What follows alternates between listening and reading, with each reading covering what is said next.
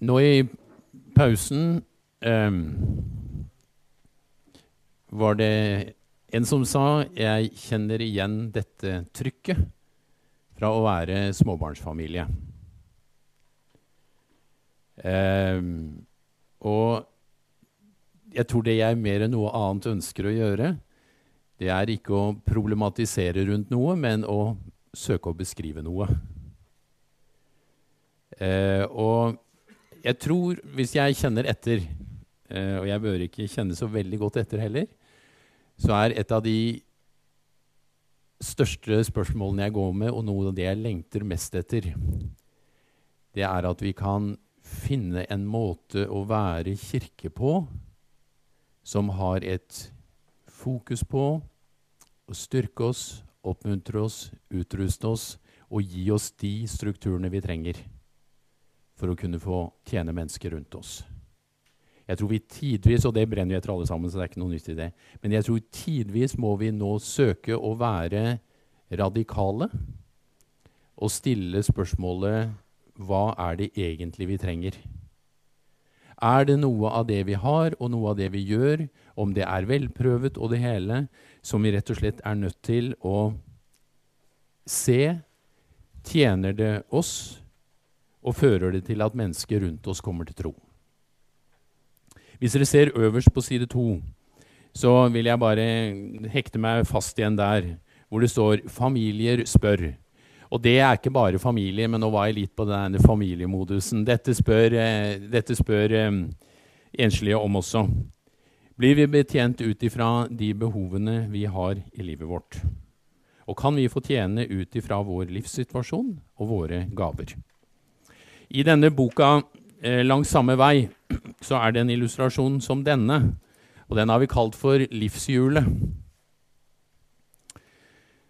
Um, med det har vi forsøkt å illustrere noe opplagt og noe veldig eh, enkelt og samtidig krevende. Vi lever vårt liv på ulike arenaer. Vi lever det i familie, vi lever det i nærmiljø, i skole, jobb, i fritid, i kultur, samfunn, menighet, forsamling. Og så er det noen eh, arenaer her som står åpne fordi vi har eh, noen spesielle ting, noen og hver av oss. Eh, mange mennesker i dag opplever at livet deres faller litt fra hverandre i ulike brokker. Og en av de tingene jeg oftest opplever i møte med, eh, med mennesker i samtale, veiledning og mentoring og sjelesorg, det er at det er krevende å ha ulike roller hele tiden på ulike arenaer. Jeg er én person når jeg er i familien. Jeg er en annen person når jeg er i, eh, på skole, jobb. Jeg, er en, eh, tredje, jeg har en tredjefunksjon i menighet og forsamling. Jeg spiller på et fotballag sammen med eh, ikke-kristne venner. Der kommer jeg plutselig i en annen eh, Har jeg andre roller?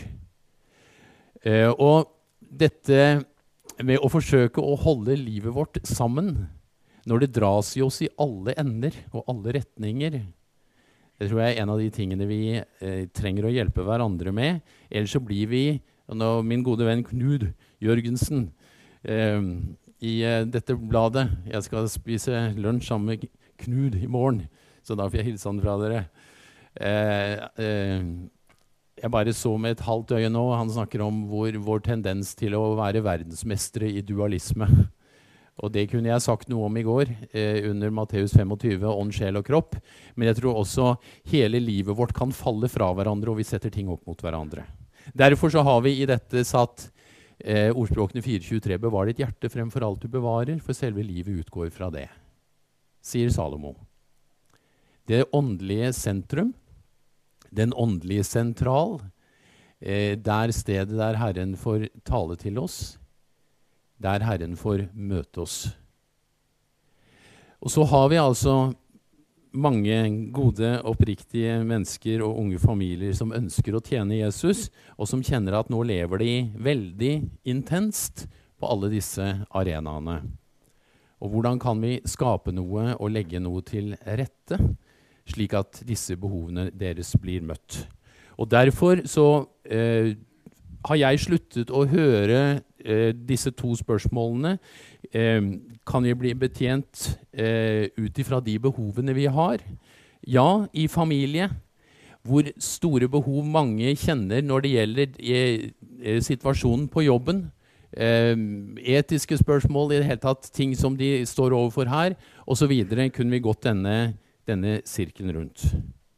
Og noe som jeg tror er minst like viktig, det er hvordan hjelper vi våre menighetslemmer til å få ha en tjeneste ut ifra der de er i livet. Og så mye som mulig eh, spille på lag med sitt eget liv. Og derfor, og jeg kommer tilbake til denne her litt etterpå Derfor så, eh, Da vi skrev denne 'Der hvor du er', så laget vi denne enkle illustrasjonen her. Men jeg tror den stadig sier noe grunnleggende hvor vi egentlig kan operere med tre ulike, kall det gjerne strategier, eh, for at mennesker skal få et levende møte med Jesus. Og her i sentrum ligger, eh, ligger kirken, eller om det er eh, forsamlingshuset, bedehuset eller, bedehuset eller hva. Men det første er jo det vi har mest erfaring og lengst tradisjon med. Det er å invitere mennesker til å komme. Og la oss gjøre hva vi kan for å invitere mennesker til å komme. Om det er til, når det er til gudstjenester, når det er til møter, når det er til alfakurs, når det er til barnekoret, når det er til hva det enn er. Men alt hva vi kan gjøre for å invitere mennesker til noe, la oss gjøre det, og la oss ta vel imot dem. Og la oss skape noe som gjør at de kjenner at her, vi, her blir vi møtt, og her får vi bidra. Um, og så vet vi, i hvert fall da i, i, Norge, for der kjenner jeg tallene best, det er en uh, ikke overveldende stor gruppe som kommer. En annen måte å holde eh, evangeliet levende på overfor mennesker, det er det mer gå-arbeidet, det er det oppsøkende arbeidet, det er husbesøkende, det er den tilfeldige samtalen med mennesker, det er teamarbeidet. Det er i det hele tatt alt hva vi kan gjøre som hele tiden har en veldig sånn nær tilknytning til, eh, til eh, kirken, men vi, vi, vi, vi, er engasjert, og vi, bringer eh, evangeliet ut. Og så er da det som vi snakker mest om her, det er eh, det å være eh, For jeg har aldri falt helt til ro med bare å operere med kom-strukturer og gå-strukturer. Jeg tror vi i vår tid har minst like mye behov for en, si, en, struktur, en måte å tenke på som handler om å være. Fordi tempoet er så høyt. Og Derfor er dette de, de gjenkjennelige hverdagssituasjonene ved hagegjerdet, venninnene, det er fotballaget. Her, og i alle disse tre mulighetene har vi som troende mennesker store muligheter til å formidle evangeliet. Vi formidler evangeliet til mennesker som kommer. Vi kan formidle her, og vi kan formidle her ute i de hverdagssituasjonene vi står i. Men, og nå tror jeg vi kommer til noe av det mest sårbare For hvis jeg stiller spørsmålet hvilke av disse tre er viktigst, hvilke av disse tre strategiene er viktigst Og vær så snill å ikke svare. For det er et, det er, det er et typisk feil stilt spørsmål. Det er helt feil. Men det er sånn vi ofte tenker. Ingen av disse, disse er viktigere enn de andre. Vi trenger alle tre. Og det trengs et samspill og en helhet. Men jeg kjenner uhyre få mennesker i dag som har krefter og kapasitet og ressurser og motivasjon til å være engasjert i alt sammen.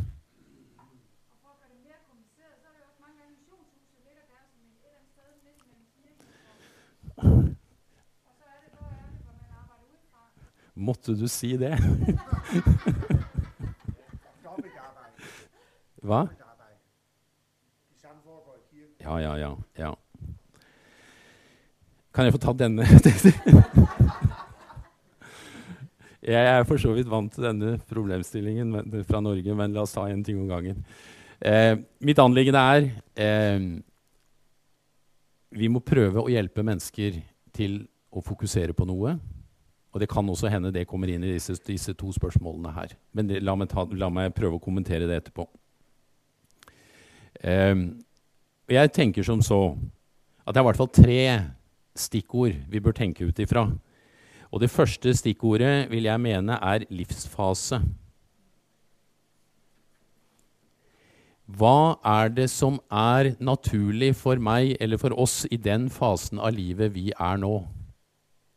Hvilke muligheter har jeg eh, alene eller vi som familie fordi vi nå har tre små barn, eller vi har tre tenåringer, eller vi har ingen barn, jeg er ugift I det hele tatt, hva er de naturlige tilknytningspunktene?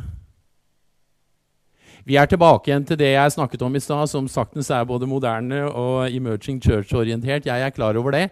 Men det er allikevel et grunnleggende spørsmål. Er vi i ferd med å få folk inn i de oppgavene vi mener er viktige å få gjort? Eller våger vi å lytte til mennesker, deres motivasjon, deres lengsler, deres behov? Og la dette møtes, som dere skal se om en liten stund.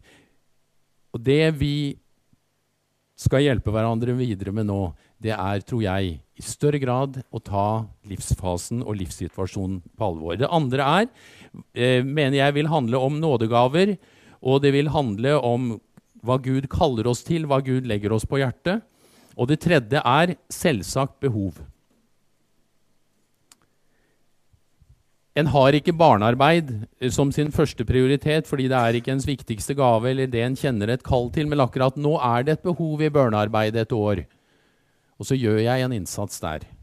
Livet er aldri ideelt, men jeg tror det å bevege oss i en situasjon der vi, der vi hele tiden leter etter um, situasjoner som mennesker kjenner at nå spiller jeg på parti med mitt liv. Her, Sånn som denne familien med fire barn i stad. Når de gjorde noe sammen med sine barn og andres barn som drev med svømmetrening, så opplevde de å være på parti med sitt eget liv. Dette var ti år siden det jeg fortalte nå. Nå er barna i en helt annen fase. Nå lever de annerledes, nå prioriterer de annerledes, for barna er stort sett ute av hjemmet. De er i en helt annen fase av livet. Det gir nye muligheter, det, ny, det gir nye begrensninger osv. Eh, jeg skal ikke kverne på dette, for det har vi bl.a. ikke tid til. Men jeg ønsker å etterlate dette spørsmålet her nå. Hva er det? Setter vi oss ned når vi planlegger menighetsarbeidet vårt og det arbeidet vi står i, og tenker etter hvem er de menneskene Gud har gitt oss? Hvilke behov har de? Hva er det de lengter etter å gjøre? Hva kan vi gjøre for å støtte og utruste dem i den situasjonen de er. Og så vil det leve i en balanse, helt opplagt, med at det er noen oppgaver som skal gjøres, og noen behov som skal møtes. Og så er ingenting ideelle, men eh, det å bevege oss fra behov og til disse to tingene syns jeg ser mer og mer viktigheten av. Og vi er i det kristne arbeidet, i hvert fall i Norge, så la meg snakke for oss, tidvis mestere til å skape skyldfølelse og dårlig samvittighet. Vi spør, og så sier kanskje nei. Og så spørres vi igjen, så spør vi igjen, og så spør vi igjen. Det å våge å kunne si nei i Jesu navn med stor frimodighet, fordi det er noe annet vi vil si ja til i Jesu navn. Og nå prøver ikke jeg å bygge opp under en egoisme, en selvopptatthet og et manglende engasjement, men jeg snakker om en, et fundamentalt og grunnleggende og vanskelig spørsmål. Hvordan er vi med å forløse det som bor i mennesker, og støtte dem i det? Og, jeg tror, senest nå minnet om i denne pausa her eh, Vi må forenkle. Vi må forenkle. Fordi vi rekker ikke alt. Vi, vi klarer ikke med alt i vårt eget liv. Og vi klarer og vi opplever at mens vi lever her, så lever de ikke-kristne menneskene her, og så har vi veldig lite med hverandre å gjøre.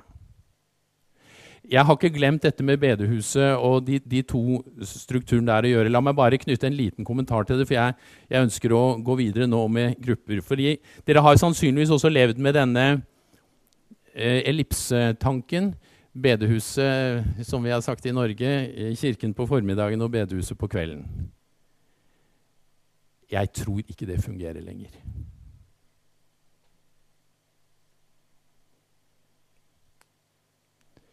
Som en grunnleggende måte å tenke på.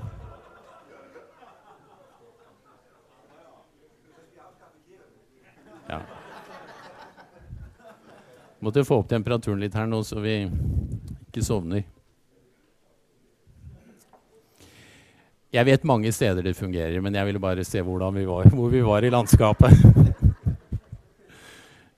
jo da. Men eh, jeg vet i hvert fall hvilken tendens vi har i Norge. Og det er at i hvert fall i, eh, i, byene på de større stedene så har mennesker mer enn nok med å være trofaste mot et fellesskap. Og det at vi nå, i hvert fall i Norge, er i en ustoppelig prosess av at flere og flere av Indremisjons, eller nå Nordmisjonsforsamlingene, eh, eh, bedehusene, utvikler seg til å være selvstendige forsamlinger, menigheter, med alle funksjoner det bare registrerer vi. Og Nordmisjonen prøver ikke å stoppe det.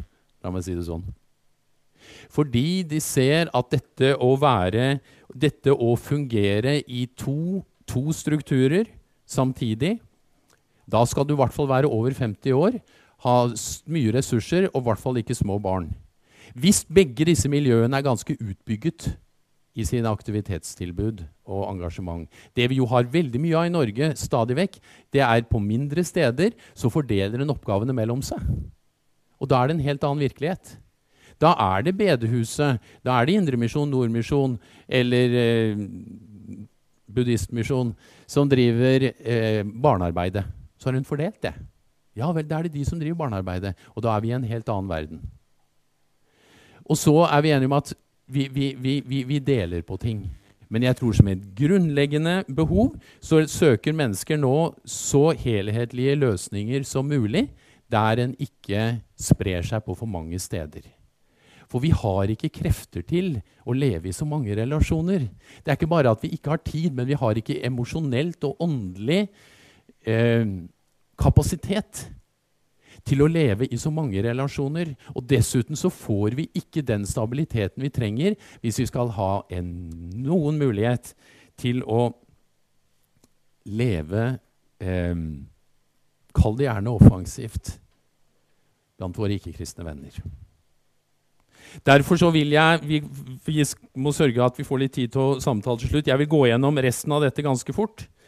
Eh, for nå må jeg si noe om grupper. Um, og Jeg har satt som overskrift 'menigheter med grupper' og 'menigheter av grupper'. og Det gjenkjennes sikkert som et uh, språk. Men uh, problemstillingen som jo ligger helt i grunnen av det jeg snakker om nå, det er er grupper, celler, hva vi nå enn kaller det, er det noe som kommer på toppen av det andre hvis vi får tid? Med andre ord, her i menigheten så har vi også noen grupper. Og så har vi sånn, og så har vi sånn, og så har vi sånn. Og så jo, så har vi noen grupper. I fjor hadde vi tre, og nå har vi sju. Jo da, vi har noen grupper. Sånn. Eller beveger vi oss, og som noen, som, det vet dere jo, som noen gjør, og si her er det ikke grupper på toppen av de andre tingene hvis vi har tid, men her er det gruppene som ligger i bunnen. Her er det en grunnstruktur som handler om at vi trenger de små fellesskapene som basisaktivitetene. Ikke fordi det er en aktivitet, men fordi det er en relasjonsplass for oss. Um, og så vet jeg noe om at der hvor det er menighetsplantninger og nye menigheter som dannes, er det uhyre mye enklere å legge disse tingene på plass fra bunnen av. For da begynner det ofte med én gruppe. Da begynner det med én gruppe som blir to grupper, og så bygges det noe. Og så vet jeg noe om i vår egen lokale menighet der vi er med, hvor krevende det er når det er en eh, menighetsledelse som, har, som gir 90% eller 95% av sin energi til gudstjenester. Og for å være helt ærlig, jeg fatter og begriper ikke hvordan det forventes at siden det meste av energien pløyes inn mot det som skal skje i gudstjenesten, og null fokus fra ledelsens side til relasjonsbygging, til smågrupper, til små miljøer der en står sammen og hjelper hverandre. Jeg forstår ikke at de forventer at dette skal oppstå av seg selv. Og nærmest i motstrøm av den tanke som sognepresten har, for å være litt mer presis. Um, jeg får si hva jeg tenker, og så får dere være enige eller uenige. Men jeg tror vi vil streve svært med å komme videre hvis vi ikke har en grunnleggende strategi der smågrupper er, er en grunnleggende enhet. Og da må vi, som det står under punkt A her, for det første være veldig klar over at vi har veldig mange typer grupper. Vi kan ha bønnegrupper, vi kan ha bibelkretser eller bibelgrupper, vi kan ha fellesskapsgrupper som kan være en integrert del av menigheten. Og det er fantastisk flott at har vi en bønnegruppe, så skal den få være en bønnegruppe. Er dette en fellesskapsgruppe, så la det være en fellesskapsgruppe. Og er dette en bibelgruppe der vi er noen mennesker som vil komme sammen tredje hver uke for å studere Bibelen, drikke kaffe, og det er det vi vil, fantastisk. Jeg er ikke ute etter å ta livet av noen eller degradere noen form for grupper. Men det, og det jeg tror er en, et hovedspørsmål for oss, det er Klarer vi å definere forventningene og målene med de ulike gruppene vi har, så lever vi godt med det. Men det er når forventningene er uklare, eh, at dette blir vanskelig. Men så er det at jeg da i hvert fall ønsker å bevege meg inn i til slutt nå, i det jeg tror er en, en vei som vi, i hvert fall mange, vil komme til å gå. Det er grupper med et dobbelt fokus. Grupper som har et en klar, et, en klar um, overgivelse til å ha et fokus innad, det, som er en trygg ramme for vekst og utrustning. Der gudsrelasjonen blir tatt hånd om. Der vi er hverandres lemmer, Rombrevet 12,5. For min grunnleggende erfaring med troende mennesker i Norge, det er at det er det åndelige livet. Det er det åndelige det er den åndelige fiber. Det er det åndelige Ja, livet. La oss kalle det enkelt det. Det er det som er begrensningen for de fleste av oss når det gjelder å leve ut troen for andre. Det mangler ikke på metoder, og det mangler ikke på, på, på, på, på redskaper, tror jeg. Men når livet går så fort som det gjør for mange av oss, så trenger vi et sted der vi er nok sammen med andre troende mennesker til at vårt eget liv får lov til å leve. Jeg syns Rombrevet 15-14 er et vakkert vers. For her sier Paulus, mine brødre, jeg tviler ikke på at dere er fylt av godhet og selv har kunnskap nok, slik at dere også kan rettlede hverandre. Et av de vakreste versene jeg vet om. Han sier at jeg er sikker på at dere er fylt av godhet. Det er mye godhet i dere, sier han. Men samtidig så har dere faktisk ganske mye kunnskap, slik at dere er i stand til å rettlede hverandre.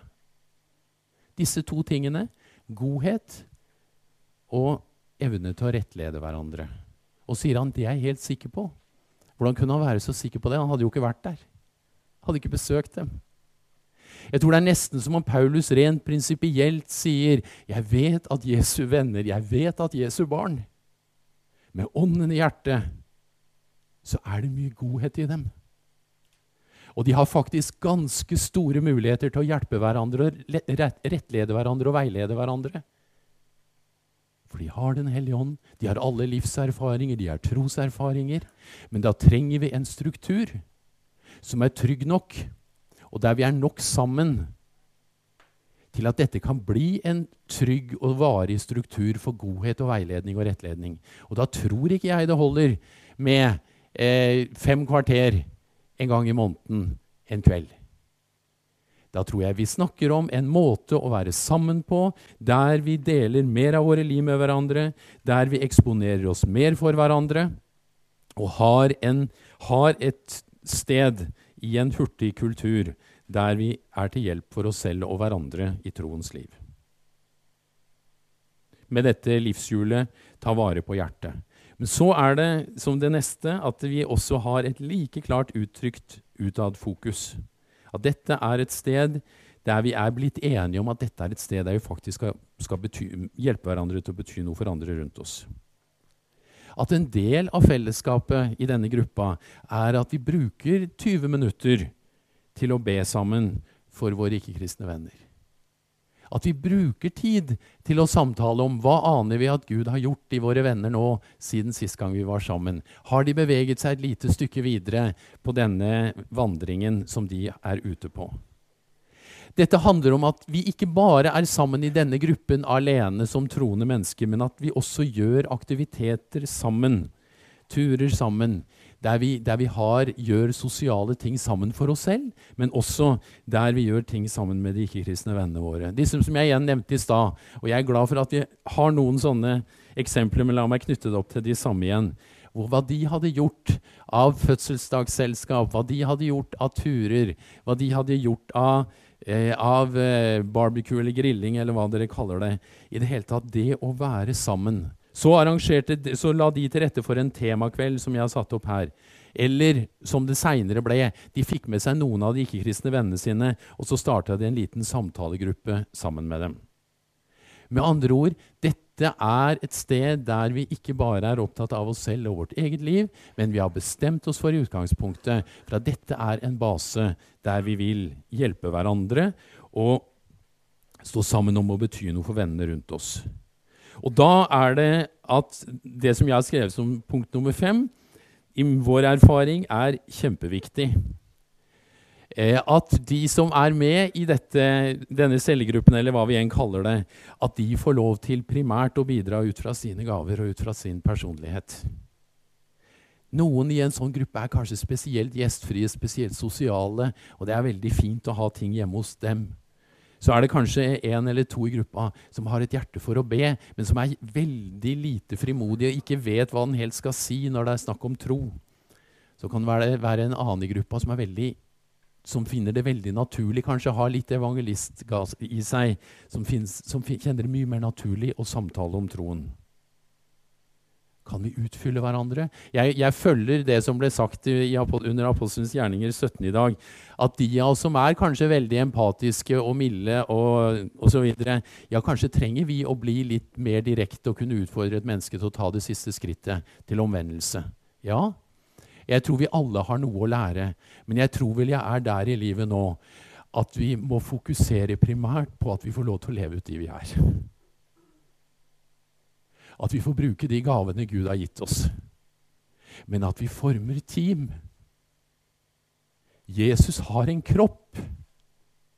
Han har ikke en million armer og en halv milliard bein. Han har en kropp med et utall av organer. Og vi snakker om det i et gudstjenestefellesskap, i et storfellesskap. Men jeg har ingen tro, og nå blir jeg veldig kategorisk, men jeg, det er der jeg er, og det må jeg få lov til å være som snart 60-åring. Jeg orker ikke å tro på alle ting hele tiden. Og jeg ønsker ikke å snakke like vennlig om alle ting alltid. Jeg tror at Hvis ikke vi finner måter å være Kristi kropp på, på, på mindre nivåer, i mindre grupper, så tror jeg dette skal bli fryktelig vanskelig.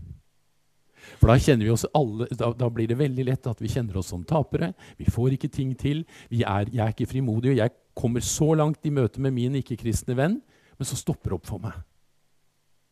Men så er det jo en i den gruppa jeg har, eller som jeg kanskje kan være i, som, noe, som er annerledes enn meg og som har noe annet å fortelle enn det jeg har. For nå har jeg fortalt min ting så mange ganger, og så veit jeg hvilke spørsmål jeg får igjen, og vi er helt utsnakket. Det stoppet opp mellom oss. Vennskapet er blitt meningsløst fordi vi liksom Vi kommer ikke videre. Og Derfor tror jeg vi trenger å forme disse mindre fellesskapene der vi står sammen om å hjelpe hverandre med akkurat dette. Derfor tror jeg vi står overfor noen strategiske valg. Hvilken plass ønsker vi at gruppen skal ha? Om vi kaller det cellegruppen eller husfellesskap eller hva den er. Navnet er ikke det viktige her. Og da gjentar jeg, for ikke å bli misforstått Er det en gruppe som vi snakket om i går? Dere har vært sammen i gruppen, var det 25 år? Fantastisk. Det at noen ser at dette er for oss, 25 rike år der vi har gjort noe sammen, er det det siste jeg ønsker å setter spørsmålstegn, så er det det. Og jeg er ikke overbevist om det, det som, som, noen er så overbevist om, at alle grupper skal kunne deles. Nei, jeg tror ikke det. Og vi må gi rom for ulike former for grupper, og at det kan integreres. Men at vi trenger noen grupper av den siste type som jeg snakket om nå. Og at det vil være et, et, et hovedspor fremover for å ta vare på vår egen tro. Og for å ha tid og overskudd og relasjoner sammen med oss til å føre mennesker til tro på Jesus, det tror jeg er ganske sikkert. Førstemøtet til mange eh, mange ikke-kristne vil være, være, enkeltmenneskene, vil være enkelttroende. Men så tror jeg, akkurat som jeg opplevde i, for mange år siden da jeg ble en kristen Vennskapet med denne karen betød mye. Men så fikk jeg møte noen av vennene hans. Det hjalp meg videre. Om det da fører til at de i neste omgang blir med på en familiegudstjeneste i kirken, eller om et av barna blir med i et barnekor, og da kommer også foreldrene, Barneaktiviteter er jo ofte akkurat de alibiene vi trenger, eller som foreldrene trenger, for å, for å være med. Eller det kan føre til at de blir med på et alfakurs, eller hva. Men at vi trenger disse, disse rammene for nærhet i noen mindre grupper, det er visst der jeg er i livet. Og jeg mener vi bør stille oss det grunnleggende spørsmålet. Hva trenger troens mennesker og evangeliets sak dypest sett, i tillegg til gudstjenesten, storfellesskapet, feiringen, kall det hva vi vil, og den lille gruppa? Jeg tror vi er tvinges til å være stille det kritiske spørsmålet hvor mye annet trenger vi? Og Der jeg er nå, så tror jeg jeg tenker og mener at vi trenger barne- og ungdomsarbeid. For det er noe med det vi kan skape for barn og unge. De trenger miljøer. Men så tror jeg det er en del av det diakonale arbeidet som skal flyttes over i gruppene. Jeg tror en del av opplæringen kan flyttes over i gruppene. Og så er det kanskje andre ting som skal flyttes inn i gudstjenesten. Og hadde, hadde, hadde, det vært noe enkelt svar på dette, så hadde vi selvsagt ikke stadig vekk hatt det som tema. Og dette er ikke forsøk på noe triks fra min side. Men jeg eh, tror at behovet for forenkling er dramatisk. Hva er lederskapets rolle i dette? Jo, det er å tegne noen bilder og en visjon og noen drømmer. For som jeg sa i stad, når jeg nå under den eh, eh menighetsledelse som jeg nå lever i, eh, får et inntrykk av at 95 dreier seg om å bruke energi og krefter og evangeliseringstanke og menighetstanke på å få mennesker til å komme til gudstjenesten, og ikke noen gang vektlegger noe annet enn det, da skal vi ikke forvente at det blir visjoner for noe særlig annet heller. Troen kommer av forkynnelsen, også på dette området. Derfor blir det for oss som, eh, som ledere i, på, i ulike situasjoner det å utruste de hellige gjennom inspirasjon, gjennom motivasjon, gjennom forkynnelse, det blir selvsagt den avgjørende tingen.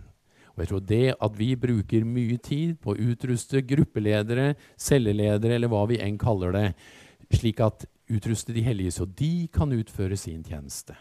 At vi gir dette fra oss, men jobber med noen få og færre. Jeg hadde håpet å fått litt tid til å sagt noe om dette med medvandring, men det fikk jeg altså ikke.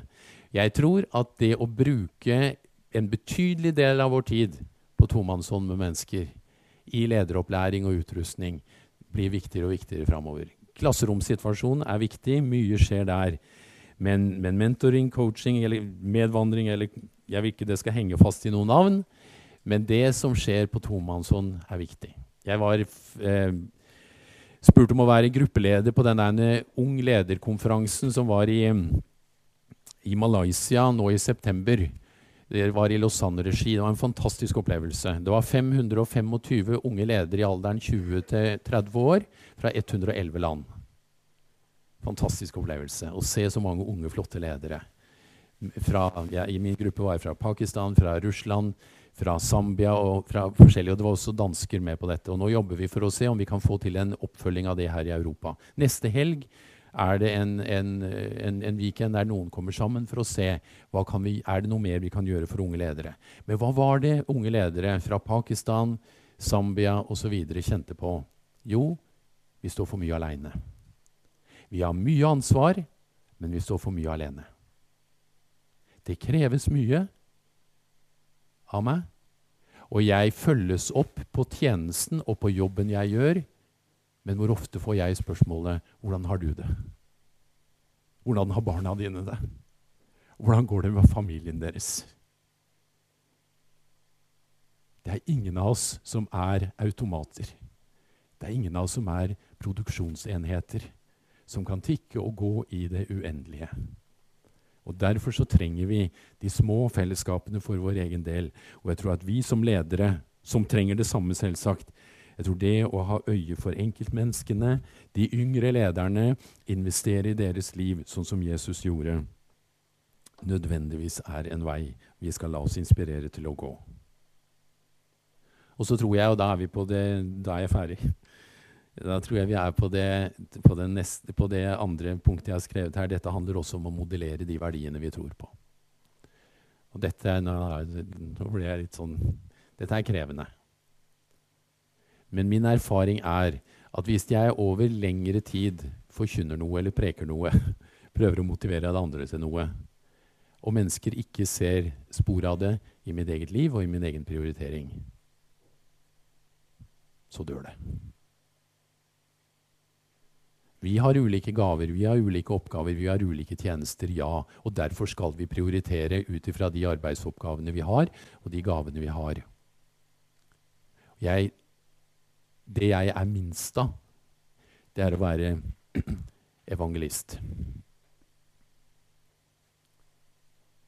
Men jeg tror ikke jeg kommer utenom for mitt eget liv, for min egen tro, å prioritere såpass tid sammen med mennesker som ikke bekjenner Kristus, at jeg lever midt i dette selv.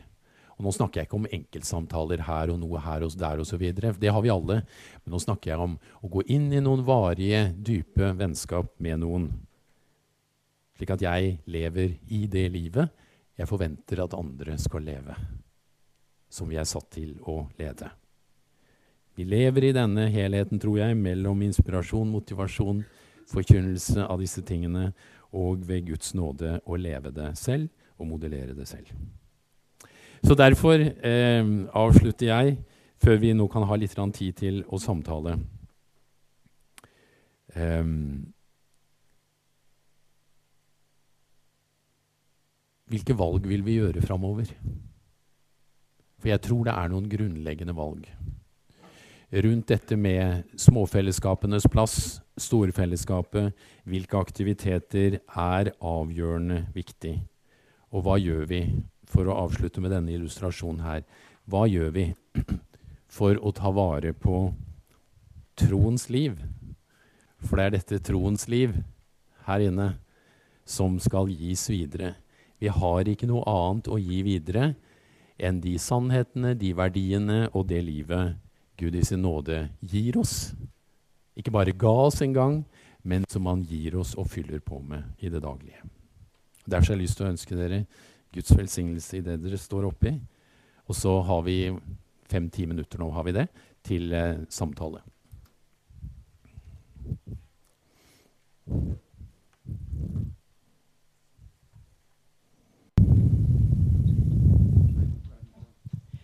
Øh, jeg skulle ønske jeg var halvt så gammel som jeg er med det jeg nå skal si. Eller to tredjedeler yngre, gjerne. Eh, det er to ting jeg vil gripe fatt i det du sa. Det har vært utrolig spennende å høre på. Eh, det ene det er at du sier vi må forholde oss til tingene som de er. Det kan ikke hjelpe noe å, ønske oss tilbake til det der var, men vi må forholde oss til det det er.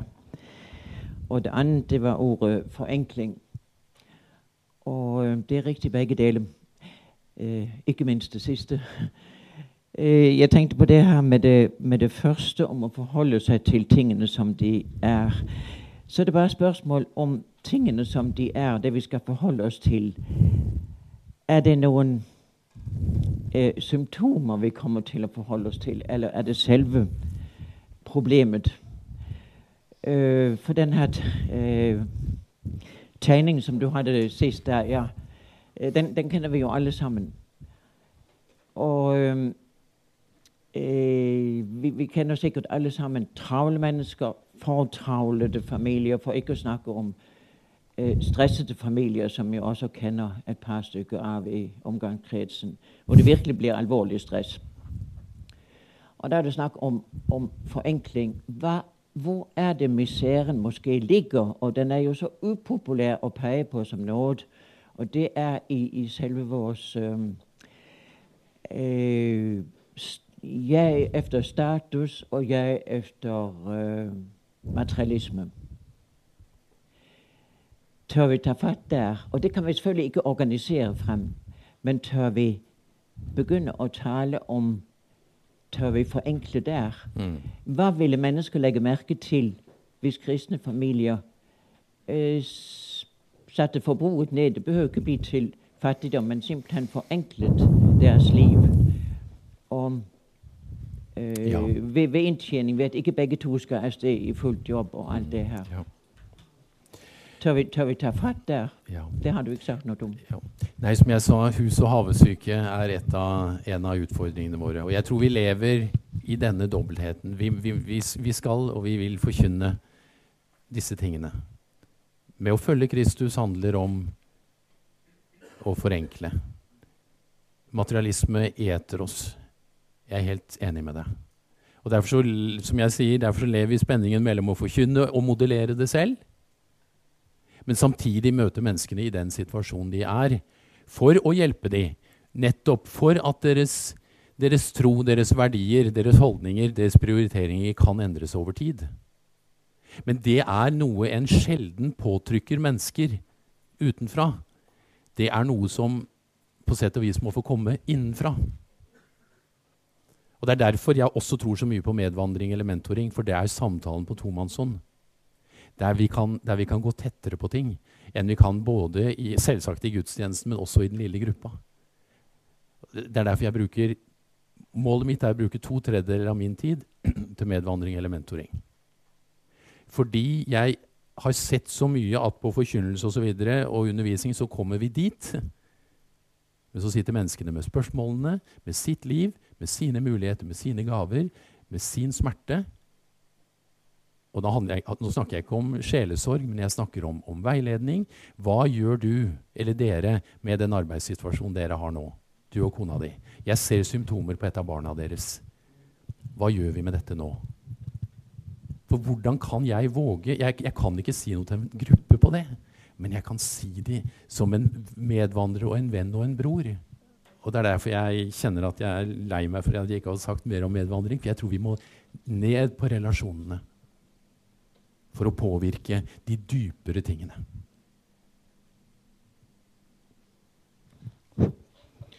Ja, det er den der uh, irriterende ellipse, der dukker opp igjen her. Øh, Det er jo ikke nødvendig å tenke missionshuset og kirken som uh, to yderpunkter i en ellipse. Og det er jo en gammel diskusjon som jeg egentlig ikke så meget vil ta opp her. Så lenge vi har en folkekirke, så er det også nødvendig med de kirkelige organisasjoner. Det viser all erfaring. Øh, Og det, så må vi prøve at, at gå ud fra den situation og den virkelighed. Og jeg ved jo også, at det, det kan lade sig gøre. Øh, Der bliver efterlyst mangfoldighed, og det er jo en af de ting, som organisationerne giver i, i sig selv. Man kan så øh, sige, hvordan får vi det hele til at spille sammen i en enhed samtidig med mangfoldigheden. Men øh, jeg vil jo meget opfordre til, at man ikke begynder at se missionsforeningerne som en hindring for kirkens celledeling og for kirkens vækst. Øh, så, så sker der noget, som er, er meget uheldigt og meget øh, beklageligt.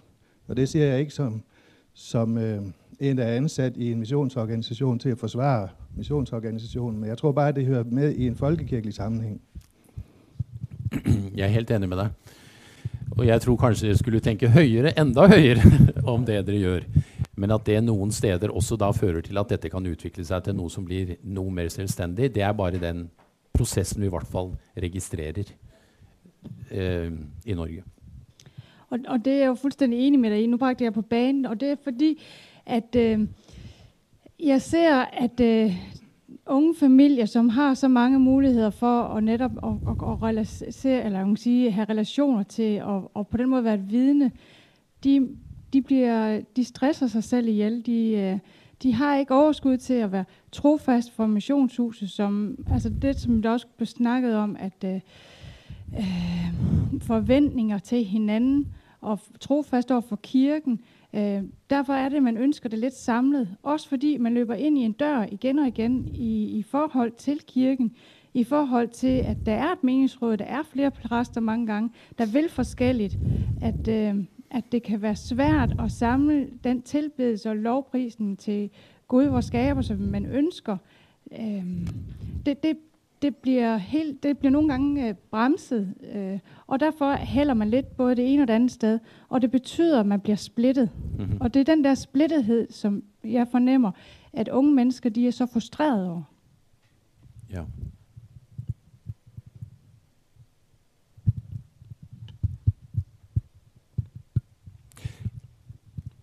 Ja. yes.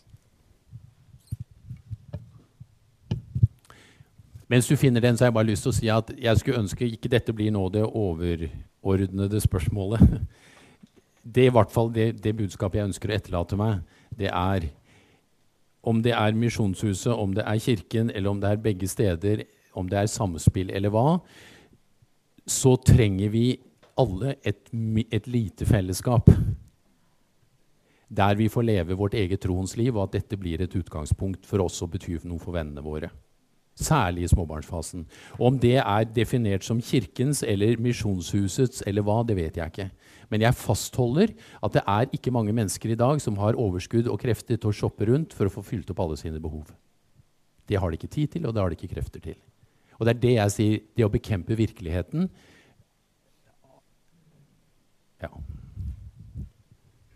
Ja, det er til det her med grupper med dobbelt fokus, øh, som jeg er meget enig i. Det tror jeg også er en virkelig god ting. Og vi har også forsøgt på det i vores øh, kirke, men det er bare meget svært, fordi vi har nogle meget fastlåste forestillinger om, at sådan en cellegruppe, det er et sted, hvor vi er for at blive taget os af og for vores egen skyld, og dem, som leder cellegrupperne, det er dem, som gerne vil vise omsorg over for dem, der er med i gruppen. Og det her med at få et udfokus ind, det bliver nemt sådan bare en ekstra aktivitet, en byrde, der bliver lagt oveni. Har du nogle idéer til, hvordan kan vi forandre vores traditionelle talegrupper til at have dobbelt fokus? Um, jeg tror det går tilbake til spørsmålet er grupper noe som kommer på toppen av det andre, eller er grupper noe som ligger i bunnen av det andre. Det er det enkleste spørsmålet, og dette er et dypt ideologisk, strategisk, taktisk spørsmål. For hvis vi tror at den lille gruppen er avgjørende viktig, da må vi stille spørsmål ved en del av de andre tingene vi gjør. Og så må vi hjelpe hverandre til å bygge i den basisen. Og jeg vet jeg svarer ikke på hele spørsmålet ditt nå, men så lenge vi hele tiden snakker om vi har ikke tid, det er frustrerende å få det til osv., så, videre, så, snakker vi så snakker vi veldig lett om at her er det et spørsmål om å få til dette på toppen av mange andre ting. Hvis ikke jeg misforsto deg helt nå.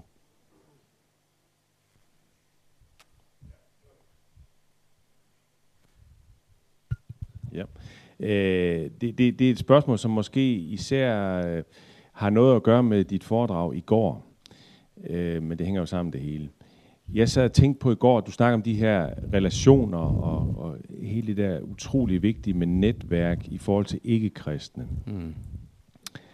Så sad jeg og tænkte både på, jeg følte mig dels selv afsløret, da vi skulle have den der sidste ting, hvor vi sidder og tænker over os eget liv. Ja, det, det er jo frygteligt. Ja. Nå. Nå, Men nå. jeg så også tænkt på øh, den menighed, jeg er præst i, eller de menigheder, to menigheder. Og jeg tænkte på, om du kunne sige lidt om, hvordan bryder man noget, som i virkeligheden har været i generationer. Jeg, jeg snakker lidt med nogen om det bagefter, som kender det fra deres menigheder. Jeg tror, det er sådan et ret udbredt billede i, i danske forhold. At man i generationer i virkeligheden har levet sig ind i, sådan, ikke bevidst, men det er bare blevet sådan ghetto-lignende forhold som kristne.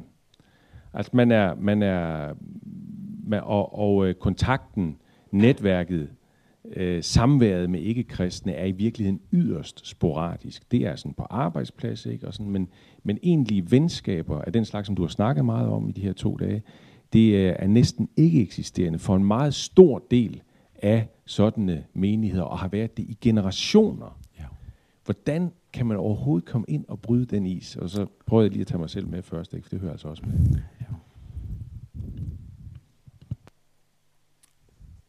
Jeg tror du setter ord på en, en, på en stor nød. Jeg, jeg, har, jeg har brukt opp ordene mine.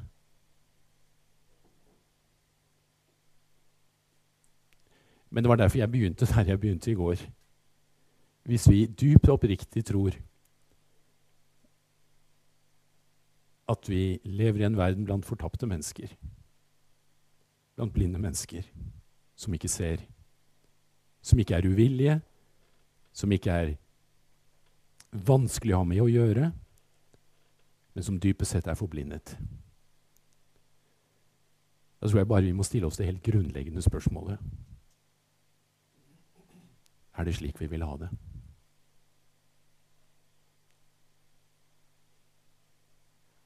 Jeg har ingen triks. Men da Jesus så folkemengden, syntes han inderlig synd på dem. Ja.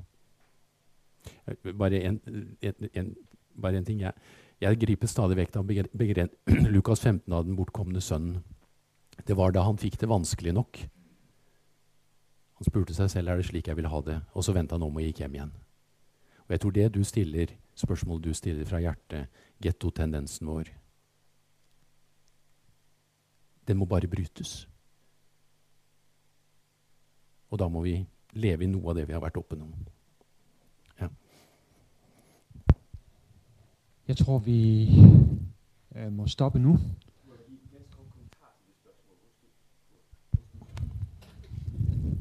Nej, men jeg, jeg, jeg kommer bare til at tænke, at, at, at når vi er i den situation, at vi ikke kan se vores ikke-kristne medmenneske med det blik, som Jesus så dem med, så har vi også brug for, Ja.